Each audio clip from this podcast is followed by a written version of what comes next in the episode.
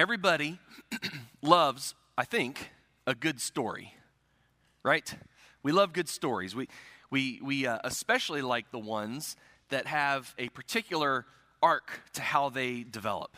You know what I'm talking about. There's that standard arc that you can find in all the best stories. It's, it's you know, things are going well, it's sort of like this upward trajectory, and just when you think things are about to get great, something happens and the bottom falls out, or the person gets lost, or the, the, the love interest is no longer interested. Whatever it is, things are going well, something bad happens, but just when things get darkest, there's that upward turn and everyone's happy in the end. It's the typical arc that we see in all good stories and even in bad stories like the ones you see on the Hallmark channel. That is essentially the arc of every Hallmark movie you've ever watched. They have they've got that formula locked down. Maybe that's why they're so popular, I don't know.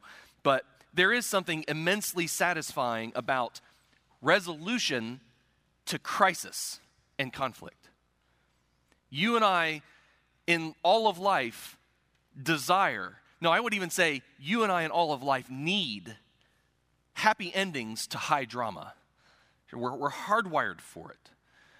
When, when, when a, a story or a movie or a situation in life ends in the bottom of the arc, there's something that's disrupted within our soul.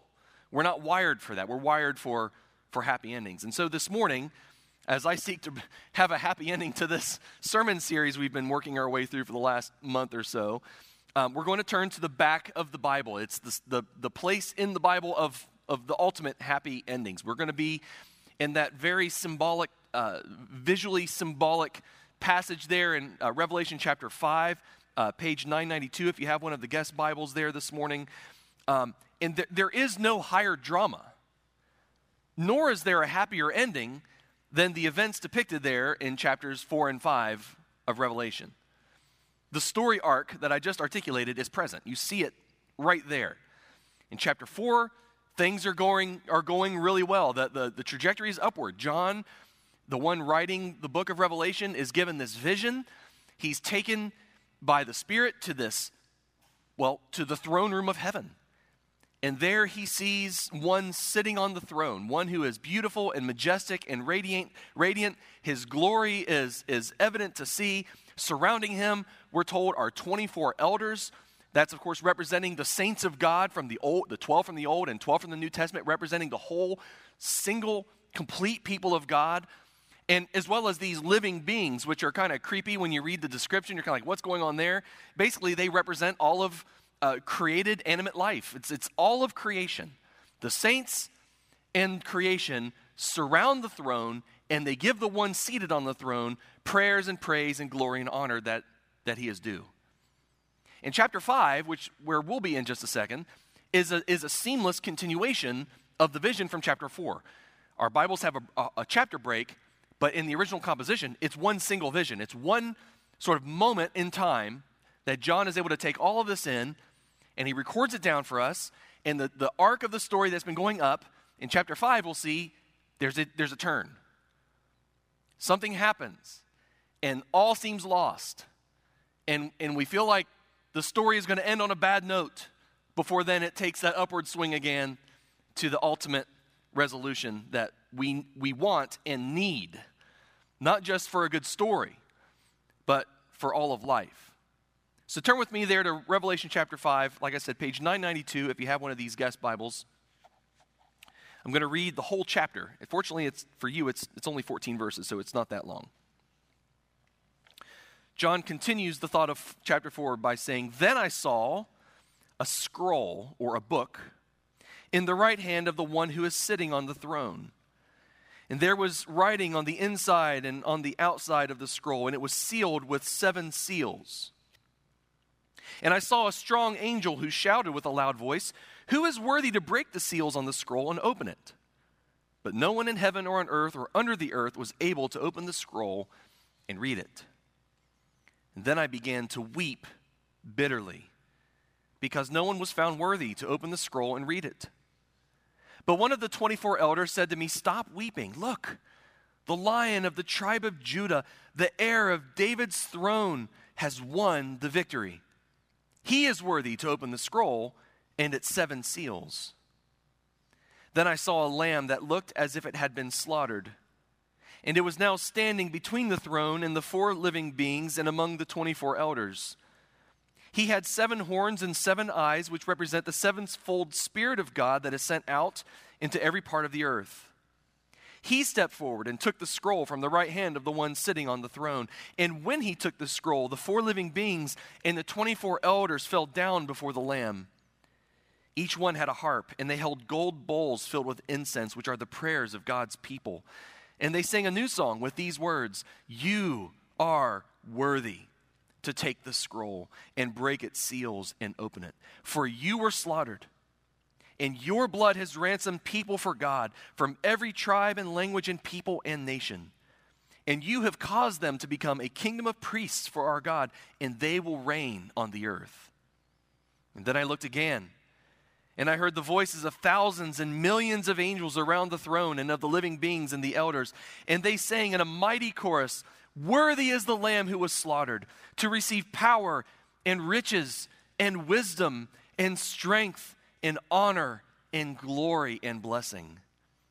And then I heard every creature in heaven and on earth and under the earth and in the sea, they sang, Blessing and honor and glory and power belong to the one sitting on the throne and to the Lamb forever and ever. And the four living beings, all of creation, said, Amen and the 24 elders fell down and worshiped the Lamb. Now, in verse 1, the one sitting on the throne is holding a scroll or a book with seven seals. And like everything else here in this image, and really throughout Revelation, the, the symbol of the book sealed with seven seals is rife with Old Testament allusion, recalling the prophets Ezekiel and Daniel and Isaiah, all of whom talked about books that were sealed. And whenever they talked about books that were sealed, it was always to, with reference to a, a concealed um, revelation about God's coming judgment or redemption. So that's what's in mind with these books of seals. They're, they're God's plans and purposes to carry out uh, the things that he wants to do upon the earth as pertains to judgment and redemption. And in verse 2, just like in Daniel 4, where uh, s- similar things are taking place, and these are definitely things that John, as he sees them, he's recalling his, his understanding of the Old Testament. Just like in Daniel chapter 4, an angel arrives to pose a question. And the question is this Who is worthy? Who is worthy in, in all of heaven and earth to receive from the one sitting on the throne the book that contains the concealed revelation of God as it pertains to judgment and revelation? Who is worthy and able to execute the cosmic plans of the one seated on the throne? Who is able to break the seals and carry out judgment? Who is worthy and able to redeem and establish God's people as a kingdom of priests and a holy nation? And for a moment, as that story arc has been rising and rising, and it's this, this you feel the momentum of what's happening here, and John is seeing amazing things that are about to take place. For a moment, there's a turn. There's a turn. You can't miss it in the text. There in verse 3, there's silence. As the question rings out, who is worthy? Who is worthy to take this and do these things? The answer at first is no one. There's silence in heaven. Imagine for a moment that there was no hope in life for true justice to take place. Imagine for a moment that you lived in a world where there was no such thing as ultimate peace. Imagine for a moment in a world where truth doesn't ultimately triumph or life that ends at death. Now, since you and I have come to Christ, you and I know that we've never lived a second of life in a world like that. You and I know that this world is overseen by one who super, is superintending all of history. And that's really the, the main point out of chapter 4 the sovereignty of God. He is in control of all creation. He's overseeing what's happening. By his providence, he's carrying out his good and perfect will. And you and I know that, yes, there is injustice in the world and there's evil in the world, but at the end of time, there will be justice.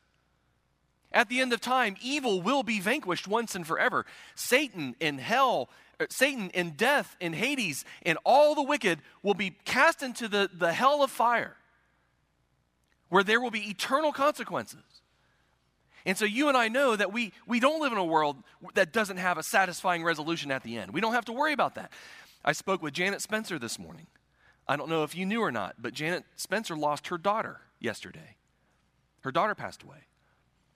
And I called Janet. The first chance I had to, to call her was this morning before I came over here, and we, we talked for about a half hour.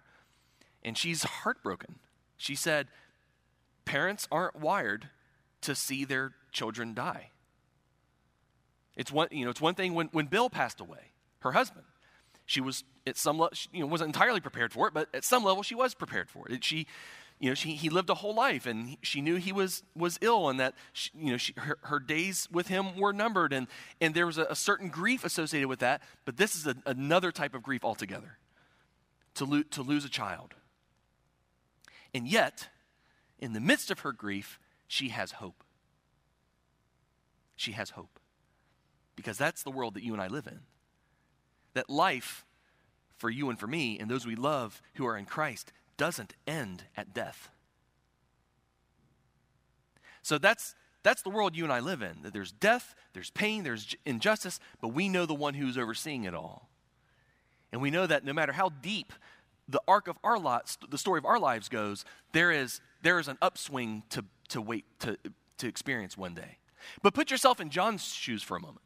So John is given this vision. He's seeing all these things that are going on, and as the it, we're, we're coming to a grand climax of, of what he thinks is going to happen, suddenly he's not so sure.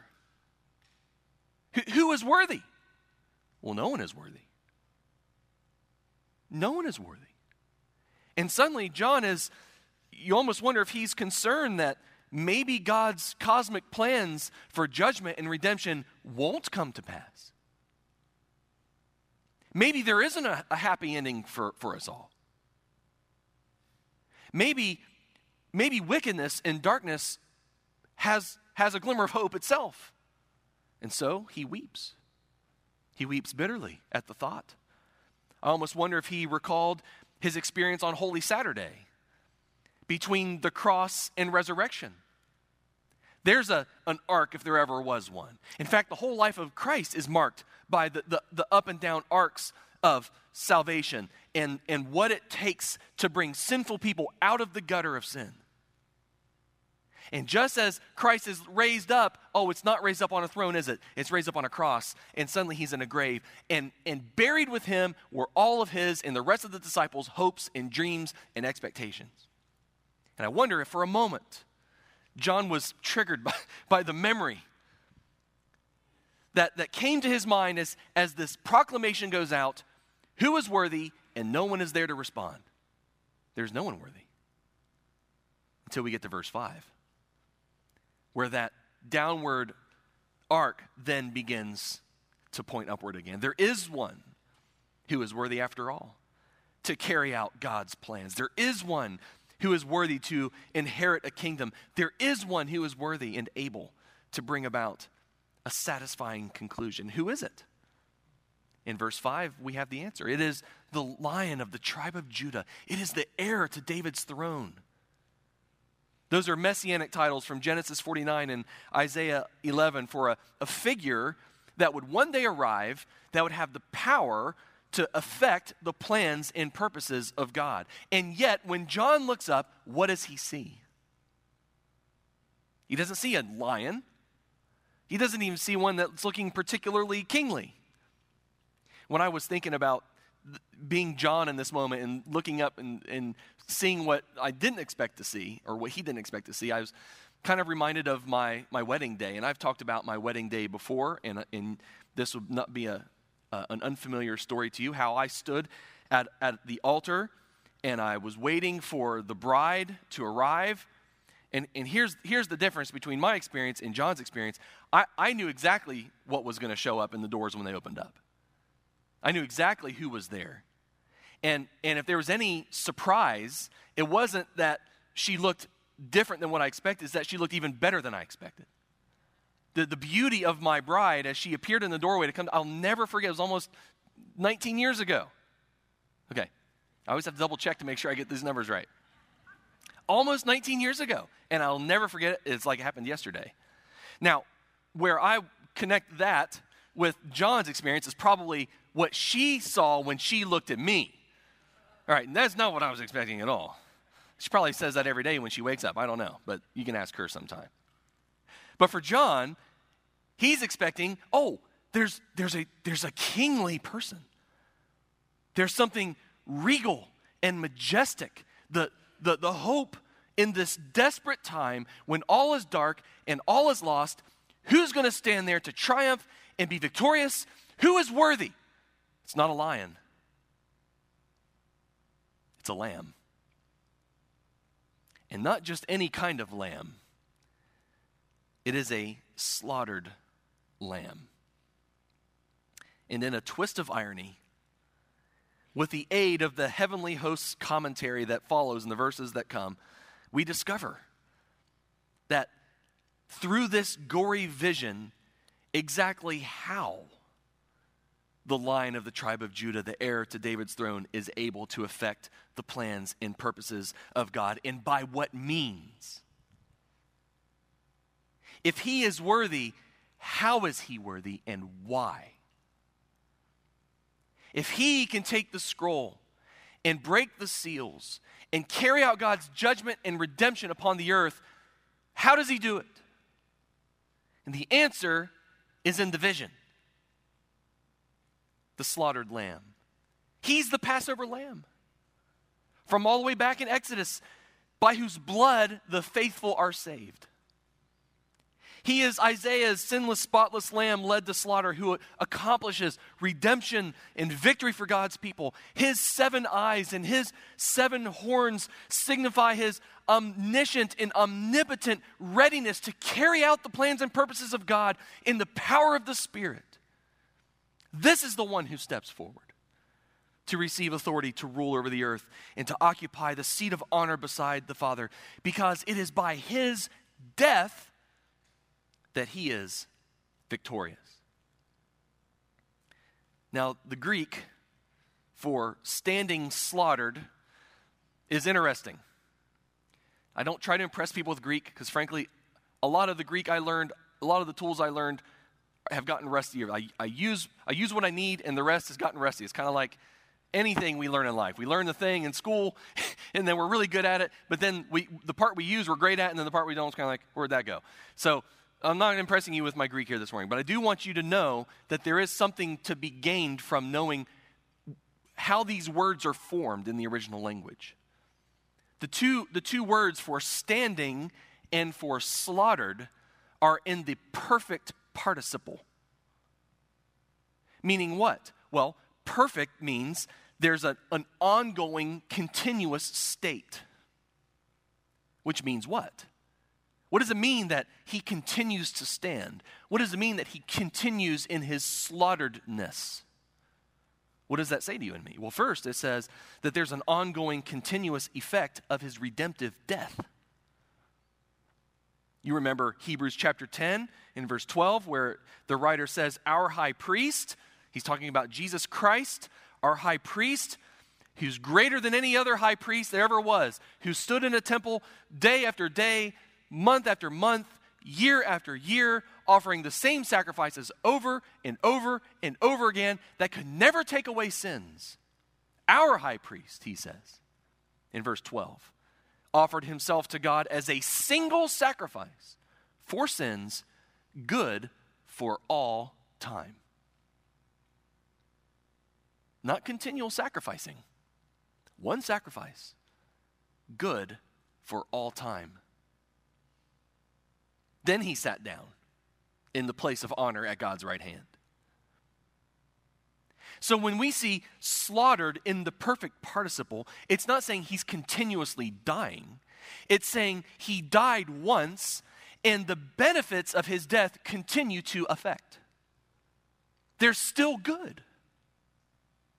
Even though you came to Christ and he forgave you of your sins, he washed you clean by his blood, and you launched into your new life with God, I guarantee you, in the story, the arc of your discipleship, there are ups and downs. Now, I hope and pray that the overall trajectory is upward. And I believe if you're walking by faith in the Spirit of God, that will be your upward, your life will mark an upward trajectory. You will grow closer to God and more like God the longer you walk with God. But there will always be ups and downs. And yet, every time our discipleship takes a downward turn, there is one standing slaughtered for you. The benefits of his once for all time sacrifice are still available. And you can turn to him and turn to him and turn to him again. You'll never exhaust the grace made available for you. Ever. Now, you can turn away from it. You can turn away from His grace, but you can never exhaust it. Five bleeding wounds He bears, we sang last week. Five bleeding wounds He bears, received on Calvary, and they pour effectual prayers. He strongly pleads for me. His blood pleads for you, even now, in the direct presence of God. What else does the perfect participle formation of these words tell us here? Well, the image of the slaughtered lamb captures the central theme of revelation and that and really of the whole new testament as a whole and it is this that victory comes through sacrifice he stands slaughtered as a continual reminder that self giving love is the only way the people of God can ever overcome.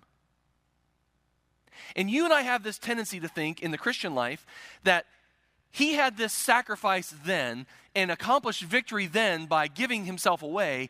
But now, in our lives, now, in order to accomplish anything good for God, it's all about us mustering up the strength. It's up to us to be bold and, and to do the things. It's up to us by my brute strength and sheer force of will. I will make things happen now. And there's a one standing slaughtered that has something different for you and for me. It's not self giving love once that brings life, it is self giving love always. It is always the giving of self away that is life. The saints in heaven, as, as we would see in chapter 14 of Revelation, in verse 4, the saints in heaven follow the Lamb wherever he goes.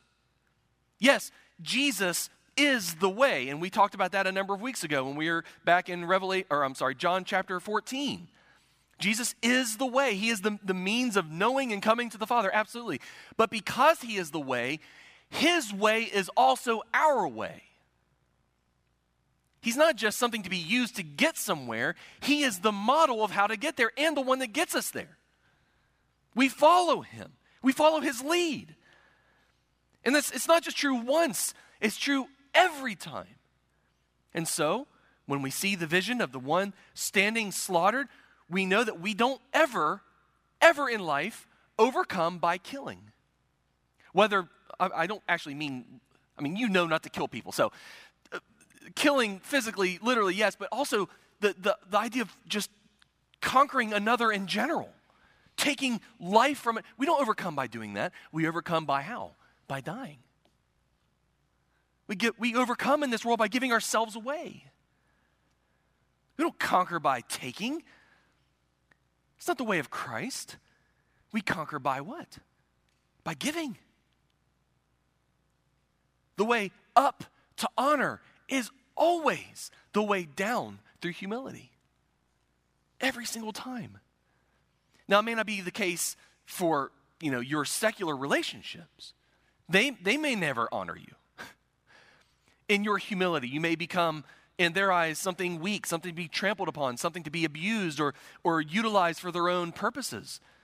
And that's something that you and I can expect to experience in this broken world that we're in. But in the purposes of God, in the kingdom of God, the way up is always down. That's not true once. No, he, he continues to stand slaughtered. That's always the pattern for you and me. That you and I would be in a continuous state of giving ourselves away for the sake of another. In the mysterious economy of God's kingdom, it is only by death to self, death to my will, death to my way, death to me being number one all the time, me being first, getting what I want, everything's all about me. It is only death to that that life for another is ever offered. So let that give shape to the decisions you make today. When you're out in life and you're faced with all the choices and, and all the various consequences and all the various scenarios and things you find yourself in, whether it's with a friendship or a romantic relationship or a, whatever it is, a job situation, let these things give shape and dimension to how you think and how, what your attitude is and the decisions that you make. Am I going to operate according to the principles and the values of this, of this broken, sinful world, or will I operate according to the principles and the values of the kingdom? And how you choose there will have massive implications for your life, not just today, but for eternity. The way up is always the way down. Where are you in the arc? Where are you right now as you think about your own life and the, the things you're going through and the stuff you brought in here this morning. Where are you in that arc?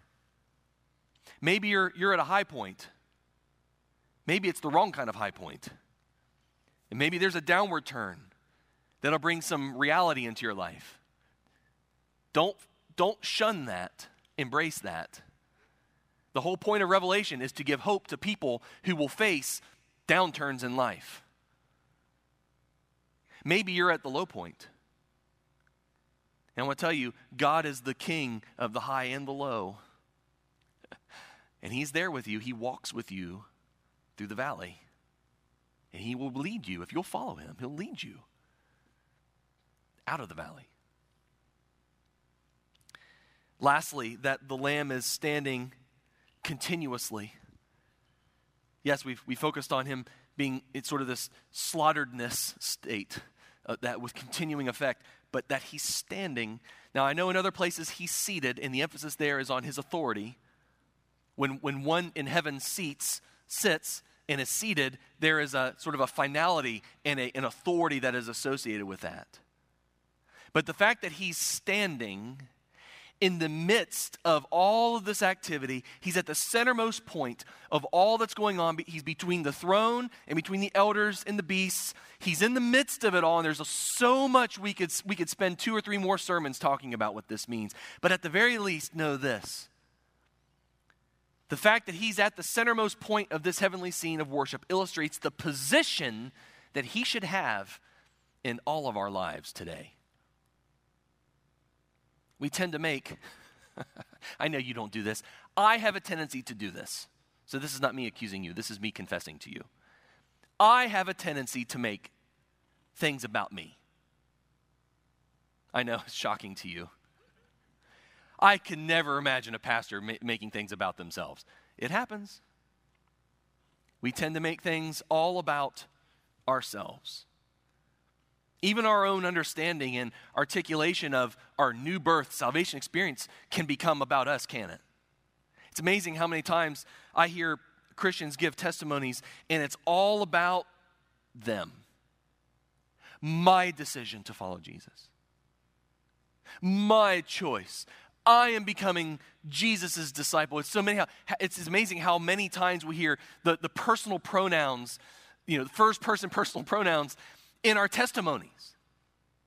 As if the testimony is not about what God has done, but about what I have done. We make things about ourselves.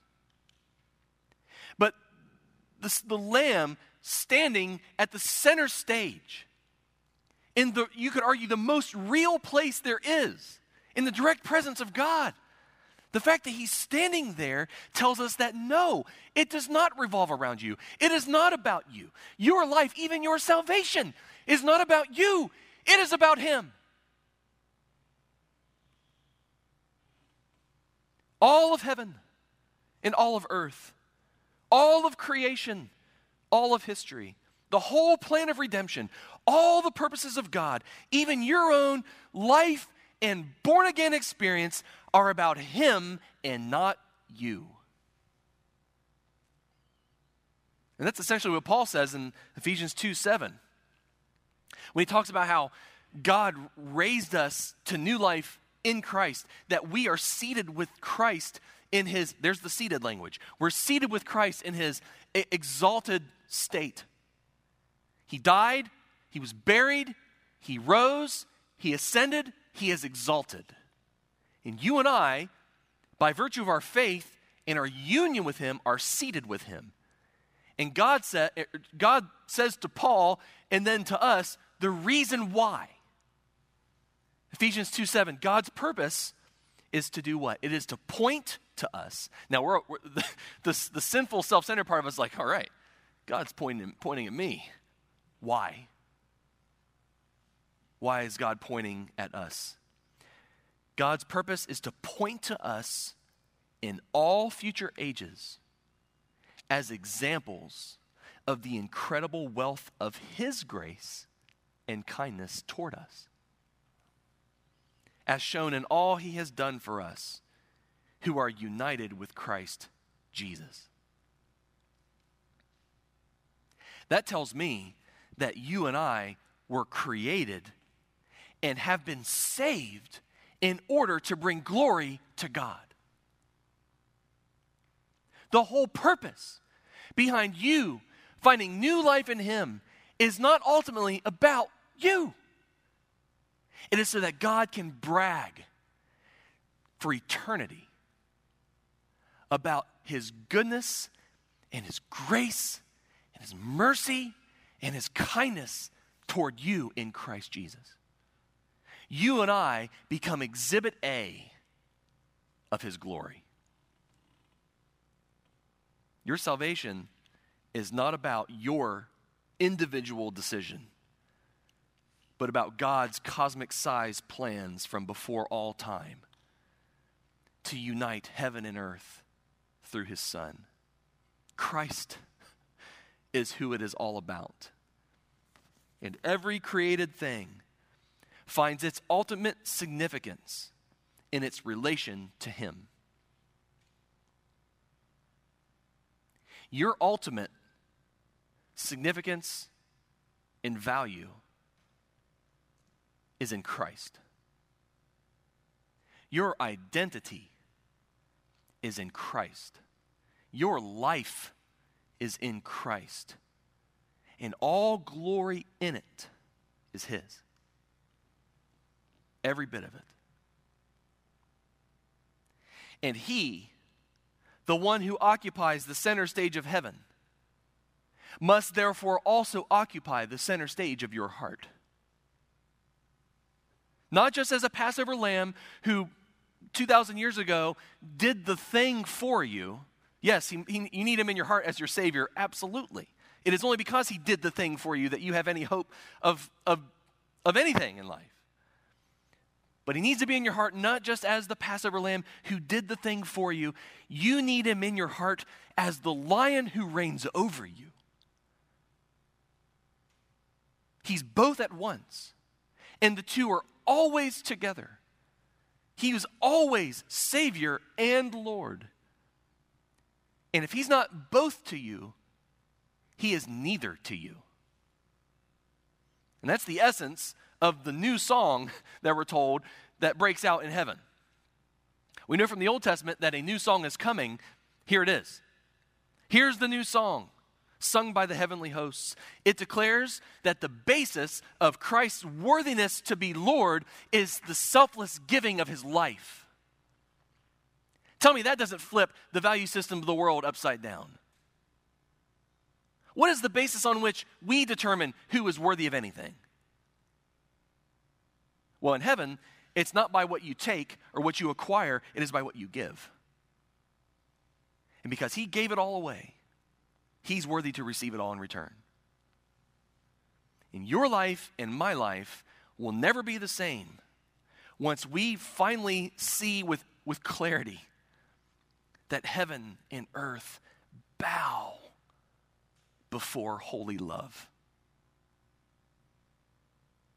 That is what it's all about. That's why everything is here. That's the destiny to where everything is going. The world moves and bows and submits in awe in awestruck wonder before holy love. You are worthy. Why? Oh, because you gave your life away. That's what they're singing. You are worthy. Why? Because your blood that you freely gave has ransomed people of every shape, size, and color from all the corners of the earth.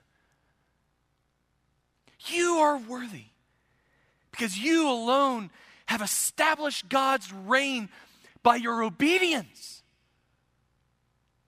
Not because you're a strong military general who swept in and destroyed all the enemies in one vicious stroke. No, because you stepped onto the scene, though you were God, you emptied yourself of your God of your your rights as God, and you became like us, and you went to, to death, even death on a cross, and gave all of your life away. And by your obedience, you have established God's reign. You have established the kingdom of God in the hearts of a holy, priestly people who offer pleasing spiritual sacrifices. It is because of who Christ uniquely is and has done that he alone is worthy to receive, well, power and riches and wisdom and strength and honor and glory and blessing. And guess what? One day, even his own enemies will recognize it. If you came in here this morning and you are not a Christian, you are welcome here, by the way. But I hope you feel welcome. I hope you sense the hospitality of, of God Himself through this people. This people is a loving, a genuinely loving church. And I'm not saying it because it somehow looks good for me. I've been the beneficiary of the love of this church, I'm a recipient of it. And so I can, I can go out and tell people, hey, we have, a, we have a loving church because I've been loved by them. They know the good and the bad about me, and they love me just the same. And if you are here this morning and you don't know Christ, well, guess what? You are welcome here. You don't have to agree with everything we say. You don't have to sing the songs.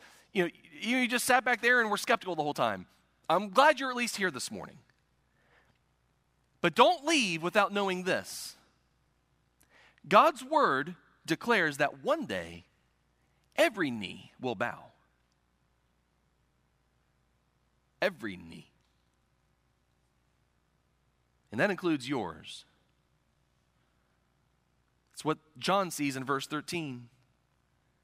Every creature in heaven, on the earth, under the earth, in the sea. And by the way, the sea here is not meaning the ocean. He's not talking about Aquaman. Okay, we're talking about the realm of the wicked, even the most wicked in the world, the, mo- the farthest from God in the deepest abyss of darkness, even there,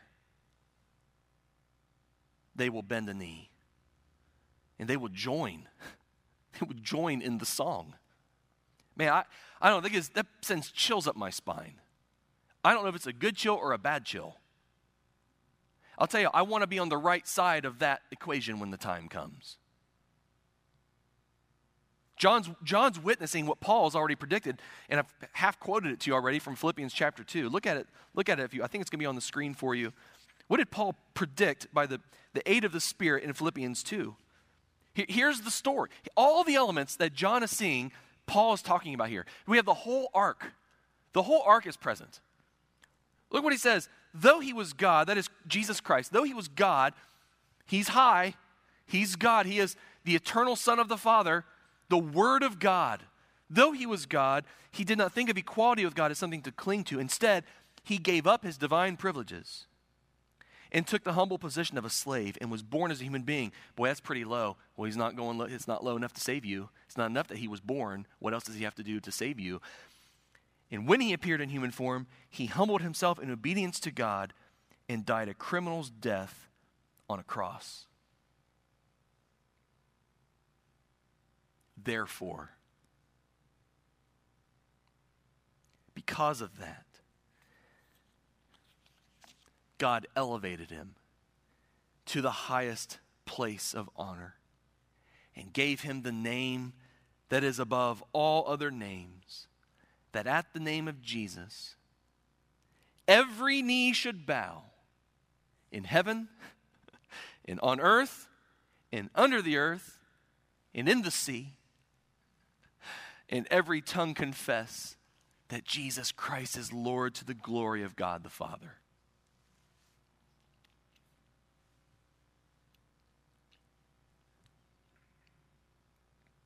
because of his humility, his self emptying, his sacrificial giving of life, because he went so low, God has raised him so high. And you and I acknowledge him today, and one day everyone else will too. I hope you don't wait till then to acknowledge him. There is such a deep and satisfying joy to be found in bending my knee willfully as opposed to having it bent for me? Listen, you were created to worship. You were created to worship. It's what you were made for. Not yourself, but Him. There's nothing more immensely satisfying to your soul than when you find yourself in right relation to the Lamb when you can openly and freely lay prostrate before Him. Not because you're f- afraid, but because you're struck, stricken by His beauty, by His glory, His majesty. When you're blown away at who He is and what He has done for you, when you find yourself in right relation to Him, to him there, oh, there's nothing sweeter in life. There's that sweet spot of the Christian experience when, when all we see is Him. And our destiny is that. Take the best moment of your Christian life, the sweetest intimacy, the clearest view of God, the, the moment where everything felt just right, and then take that moment and, and expand it out for the rest of eternity. And you get the tiniest glimpse of what lies in store for you at the end of time. Either way, you're going to bow. I hope you start bowing today.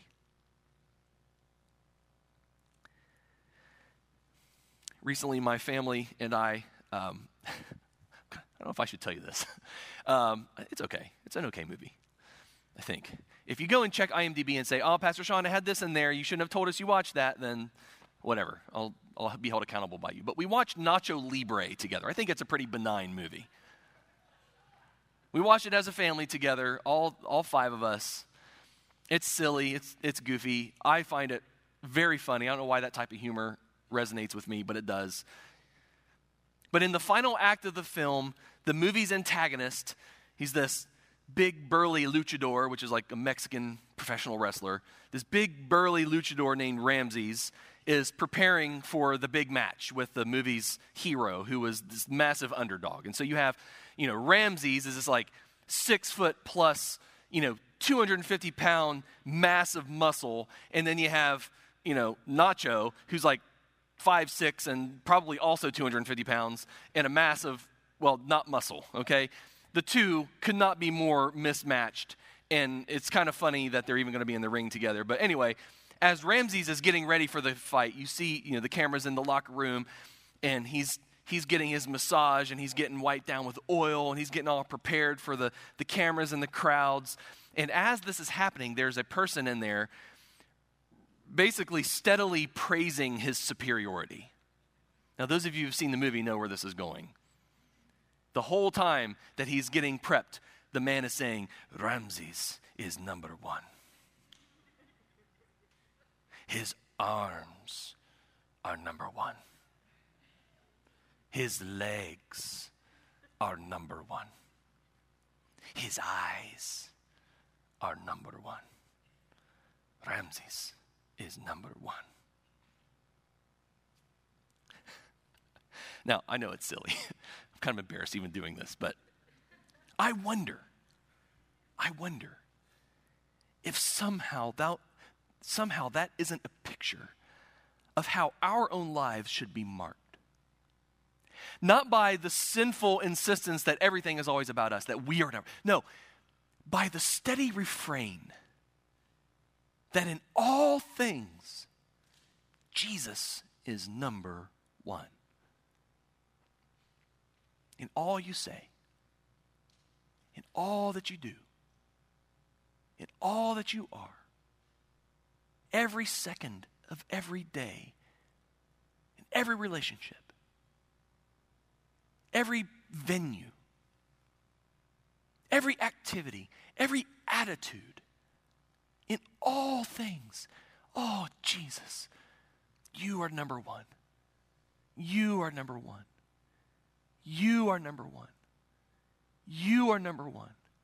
Is that not what the, the, the heavenly host is repeating over and over and over and over forever? You are number one. Every fiber of your sinfulness says, I am number one. But when the Holy Spirit touches your sinfulness with His grace and power, He changes it. And that's how you can have assurance in this life when you, when you know by the, your own internal spirit and also by the fruit of your life that it's no longer about you. It's only a supernatural miracle of grace that can take you like that and turn you into something different. And you can look at your life and say, wow, God's grace really has changed me because I know it's no longer about me, but Him. Every second of life. In one vision, John is given a, a, a, a, view of what has been, what is, and what is to come. It's an amazing panorama of salvation history. And it reveals that the purpose behind God's creating and redeeming work, which, by the way, has been inaugurated but has yet been consummated, is that all people in all places and times might know and love and adore and worship the Father through the Son in the Spirit. And if that is His purpose behind it all, then every part of your life and all of who you are in all that you do, as those who have begun to experience this great salvation in the already but not yet of life between the ages in these present end times, that all you are proclaim in steady refrain the majesty and beauty and primacy and glory of Christ. And if you have missed that, don't miss it today because that's his purpose behind it all. That's why you're here. That's why you exist. That's why you've been redeemed to bring glory to Christ. Amen. Amen. Lord, we thank you for the opportunity to worship on another Sunday. We need we need to worship together. Because worship is an orienting activity. It ori- it rightly corrects the, the the wrong orientation of our lives, where we spend so much time appeasing our appetites, meeting our cravings, seeking our way, pursuing our pursuits, making all of life about ourselves. We need to come back and be reminded that all of reality is not about us, but about you. And by your grace, you've drawn us into that the sphere of your creating and redeeming life and love. We don't deserve it. In fact, we've done everything within our power to forsake it. And yet, even then, while we were still sinners, Christ died for the ungodly. You gave yourself away. And the benefits of that sacrifice are still available today. So I pray that every person in here this morning would receive you, would turn and behold the lion of the tribe of Judah, the heir to David's throne, the, the lamb standing slaughtered, the one who occupies the center stage of heaven that all of history revolves around, all of God's plans and purposes revolve around. I pray that we would all see you, Jesus, and we would receive you today as Savior and Lord of our lives. Lord, may it be true for someone here today. Someone. May their lives be transformed by the truth of your word and the grace that you offer. Lord, be glorified by it. and through it and through all of our lives, we pray. In Jesus' name, amen.